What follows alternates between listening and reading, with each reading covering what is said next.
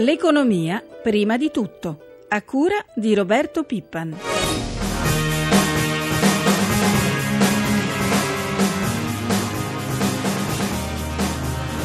Noi abbiamo detto, e l'ha detto anche il Presidente del Consiglio più di una volta, che intendiamo annunciare entro la fine dell'anno un programma di privatizzazioni che coprirà sia eh, le proprietà immobiliari ma anche le partecipazioni azionarie una, che sono ancora numerose. Quindi in questo ambito evidentemente sono, sono sotto esame tutte le varie, le varie ipotesi e la RAI è una delle società di cui lo Stato è azionista, quindi diciamo, stiamo guardando ogni, ogni, possibile, eh, ogni possibile soluzione che consenta l'obiettivo è quello di dare una mano alla riduzione del debito pubblico. Buongiorno da Luca Patrignani. Torna sui radar della politica e dell'economia il tema delle privatizzazioni. Lo abbiamo sentito dalla voce del ministro dell'economia Saccomanni nella nostra copertina. Saccomanni in una recente intervista televisiva ha rilanciato il tema che ha subito acceso le polemiche durante il fine settimana. Il ministro dell'economia non ha escluso nulla, cessioni di beni pubblici, dismissioni, privatizzazioni, non ha escluso neppure interventi che riguardino la nostra azienda, la RAI.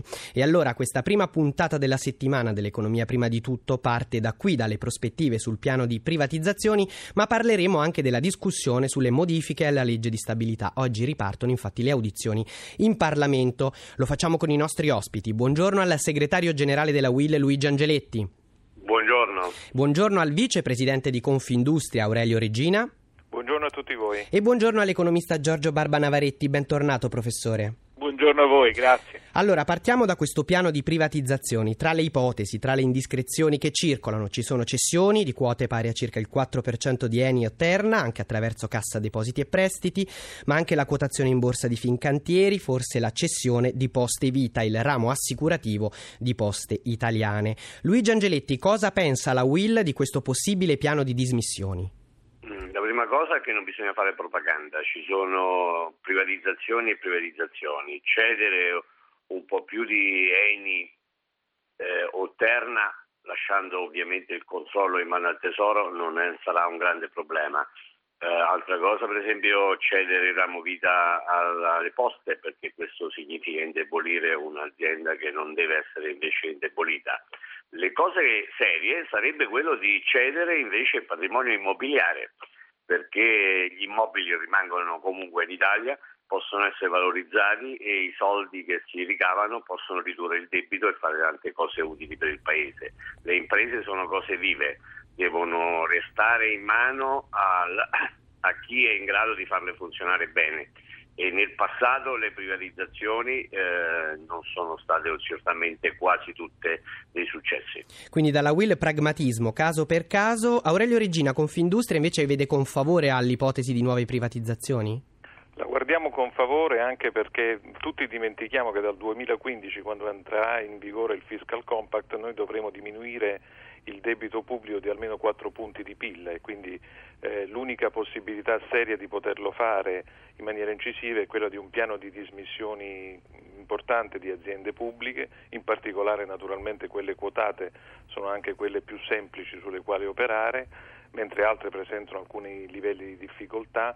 Detto questo, però va, non va dimenticato che lo Stato deve mantenere il suo controllo, il suo controllo da regolatore, mentre la questione della proprietà delle aziende risulta marginale quando c'è uno Stato molto forte che naturalmente controlla il mercato e controlla il giusto funzionamento di esso. La preoccupazione quando si parla di privatizzazioni e cessioni è sempre quella poi del passaggio magari a imprenditori o fo- forze economiche e finanziarie straniere. Gli imprenditori italiani sarebbero pronti a cogliere l'occasione di nuove privatizzazioni o gli unici possibili acquirenti poi sarebbero sarebbero sempre oltre confine, Presidente Regina? Beh, questo è difficile dirlo, lo sa, le nostre forme di capitalismo sono alquanto o non particolarmente moderne, quindi il rischio naturalmente che si passi sotto controllo esteri c'è, però ripeto è un, è un dibattito che va fatto al netto di, di demagogie, di, di qualunquismi che spesso popolano il dibattito italiano. Credo che importante sia non la proprietà ma il controllo dello Stato, cioè lo Stato deve, deve tornare regolatore. il soggetto regolatore del mercato. Certo. Professor Barbana Varetti, non è la prima volta che si parla di questi temi. Il governo Monti aveva indicato obiettivi molto ambiziosi, circa 16 miliardi di euro di dismissioni all'anno.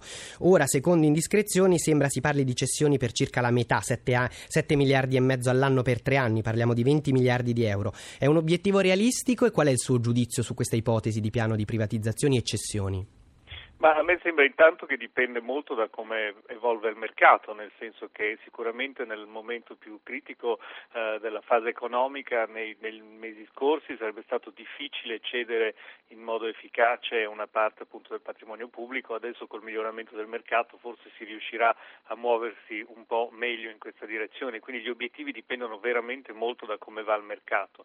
Per il resto io condivido la, la posizione di Regina nel senso che eh, la proprietà qualità di queste aziende non è così importante, bisognerà vedere in che forma queste evolveranno, se saranno delle public companies uh, con un controllo molto diffuso, un azionariato molto diffuso, oppure se si cederanno dei pacchetti azionari a specifici investitori, ma quello che conta è il sistema di regole del mercato e comunque qualunque cosa facciano queste imprese, soprattutto quelle che hanno un monopolio, un monopolio relativo certo. sulle attività sul paese, devono essere supervisionate e regolate in modo efficiente. Questa è la chiave poi delle privatizzazioni. C'è un altro punto la nostra azienda, la RAI, perché il ministro Saccomani non ha escluso interventi anche eh, relativi alla TV e alla radio pubblica. Anche se, va detto, questa mattina in un'intervista il vice ministro con delega alle comunicazioni Catricala sul messaggero dice la RAI deve restare pubblica, le parole di Saccomanni sono state forzate, non c'è un dossier privatizzazioni. Insomma, questo tema divide la politica e anche il governo. Luigi Angeletti, di questo specifico aspetto, mh, mm, su questo specifico aspetto, qual è il giudizio della Will? Che la RAI deve restare pubblica il, non credo che ci sia nessun'altra possibilità. In Italia abbiamo già eh, delle televisioni commerciali, non esiste quindi neanche un problema di monopolio né dell'informazione né di altro. Non vedo una, nessuna ragione per privatizzare la RAI e francamente non credo che ci riusciranno. Aurelio Regina, Confindustria? Beh, io credo che anche mh, mm, sulla RAI ci sia da osservare dire, che ci sono difficoltà tecniche alla privatizzazione in brevi tempi. Uno perché non può essere quotata perché non credo che abbia i requisiti previsti dalla Consob. Secondo perché c'è un contratto di servizio che quindi le impone certi standard a base di un canone. E terzo perché credo non ci siano neanche le condizioni politiche, visto la maggioranza che regge il governo, per operare una scelta di questo tipo. Quindi non mi sembra un tema di attualità. Chiarissimo. Passiamo alla legge di stabilità. Oggi riprendono le audizioni audizioni eh, in Parlamento. Siete tutti d'accordo, sindacati, imprese, esperti, che questa legge di stabilità non basta, va rafforzata, va modificata, va resa più robusta. Ma dove trovare le risorse per farlo? Luigi Angeletti della Will, dove trovare risorse aggiuntive, per esempio, per rendere più incisivo il taglio del cuneo fiscale? In primo luogo fa- dovrebbe, dovrebbe essere una legge per rilanciare l'economia, eh, quindi sul serio modificare la situazione attuale come il governo aveva promesso. Per far questo adesso non si può che operare nel rirobustire la domanda interna, quindi ridurre le tasse ai lavoratori, ai pensionati e alle imprese.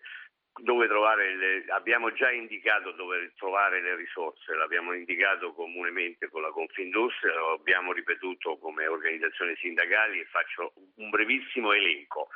Bisogna imporre subito uh, i costi standard.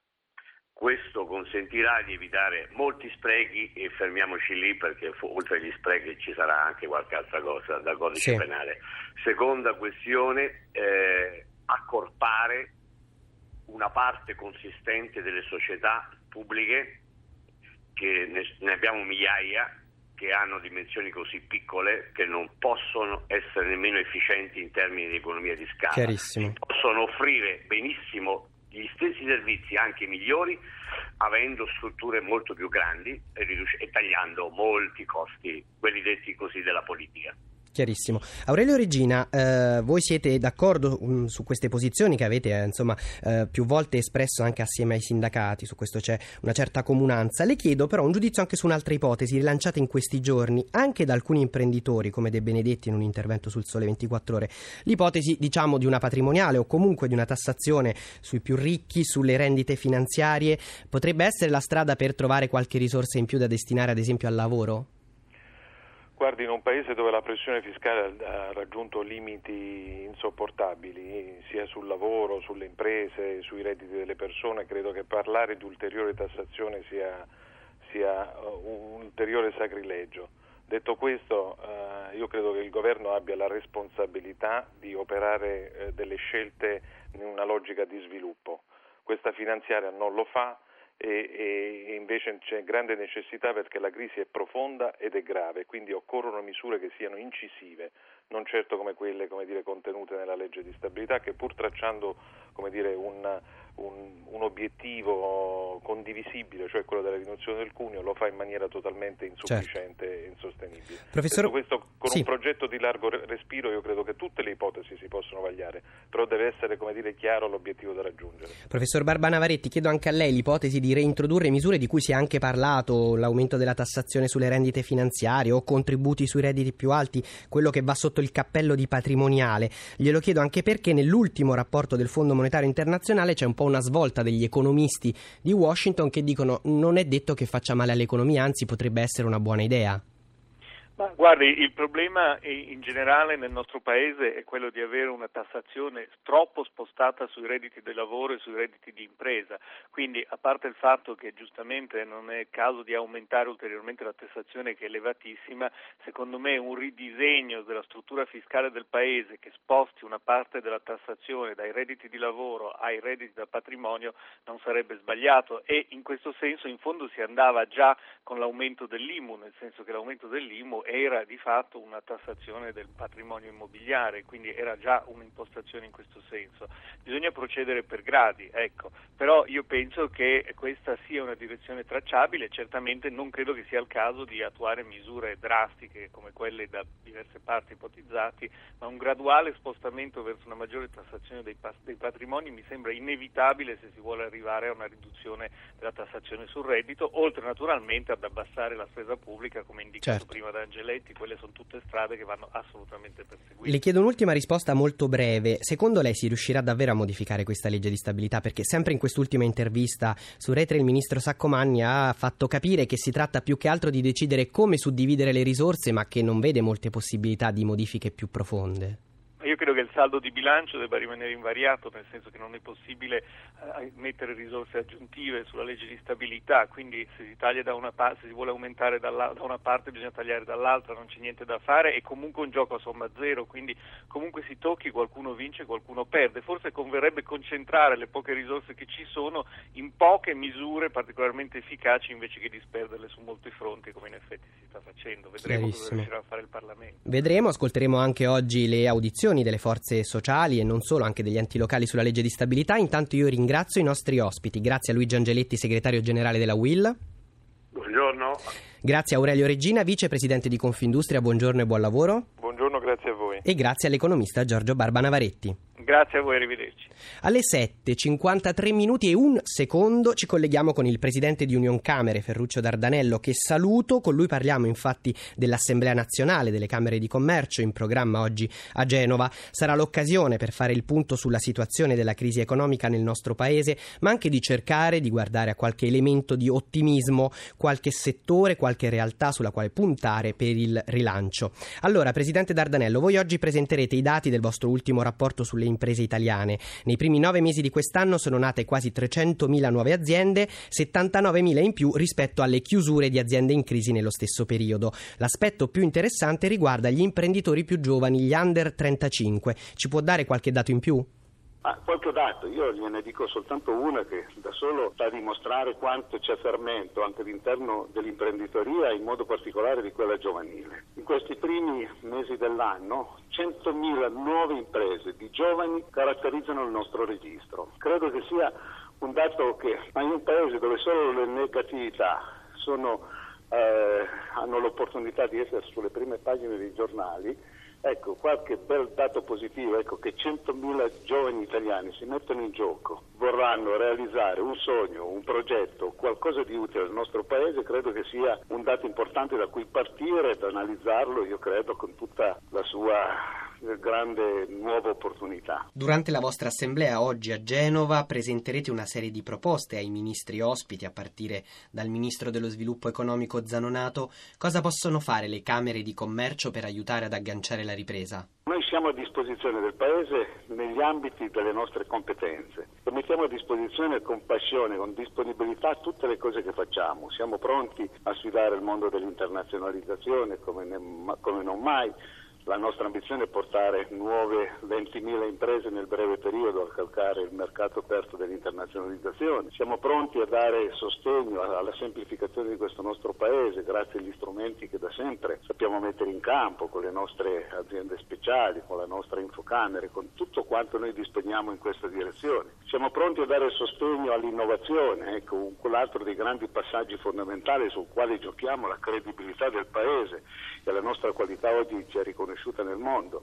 Siamo pronti a sostenere anche finanziariamente con i confidi, io credo, la piccola e media imprenditoria che ha bisogno di risorse economiche per investire, per credere nel futuro. Ecco, sono i quattro grandi tasselli che ancora oggi noi presenteremo ai ministri e siamo convinti che l'utilizzo di questi nostri strumenti servirà al Paese a riprendere velocemente il cammino della crescita. Grazie mille allora al Presidente di Union Camere, Ferruccio Dardanello, per essere stato con noi. Buona giornata. Buona giornata a tutti voi.